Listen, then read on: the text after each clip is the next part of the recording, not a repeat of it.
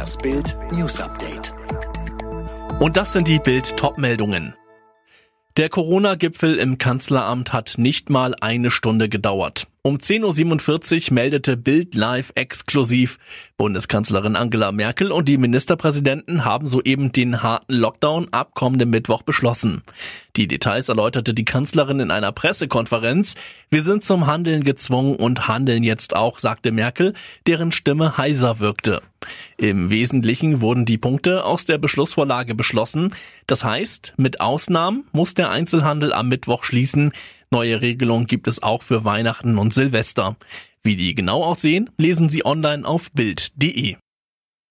Brextra-Wurst für Boris Johnson. Wieder ist ein angebliches Ultimatum für eine Entscheidung in der Brexit-Schlacht geplatzt.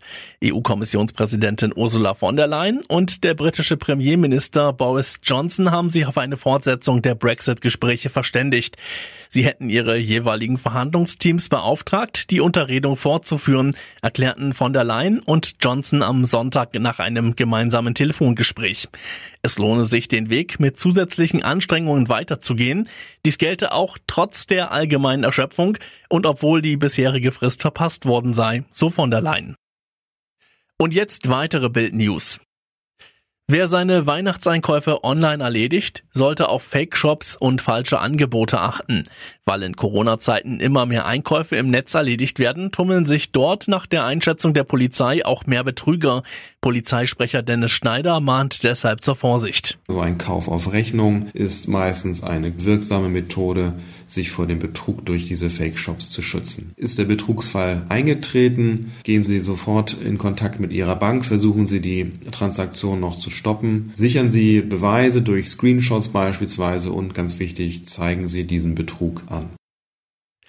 Die Strompreise der Grundversorger sind in den letzten drei Jahren im Schnitt um 10 Prozent gestiegen. Das ist das Ergebnis einer Untersuchung des Vergleichsportals SwitchUp, das der Bild am Sonntag vorliegt.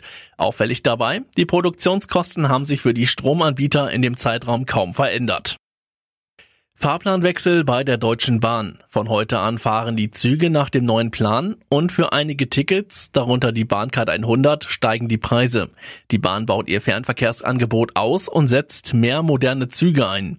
Und auf der Strecke Hamburg-Berlin gibt's einen Vorgeschmack auf den Deutschlandtakt. Michael Peterson von der Bahn. Der Halbstundentakt zwischen Hamburg und Berlin ist ein wichtiger Meilenstein auf dem Weg zum Deutschlandtakt.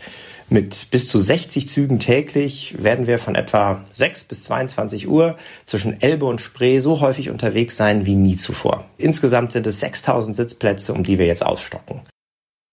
Nach der 1 zu 5 Pleite gestern gegen Stuttgart zieht der BVB personelle Konsequenzen. Der Bundesligist schmeißt Trainer Lucien Favre raus. Bis Saisonende soll der bisherige Co-Trainer Edin Terzic übernehmen. Alle weiteren News und die neuesten Entwicklungen zu den Top-Themen gibt's jetzt und rund um die Uhr online auf Bild.de. Mehr starke Audio-News von Bild gibt es auch bei den Tech Freaks, der wöchentliche Podcast über Digitales, Computer, Tablets und Smartphones. Tech Freaks, überall, wo es Podcasts gibt.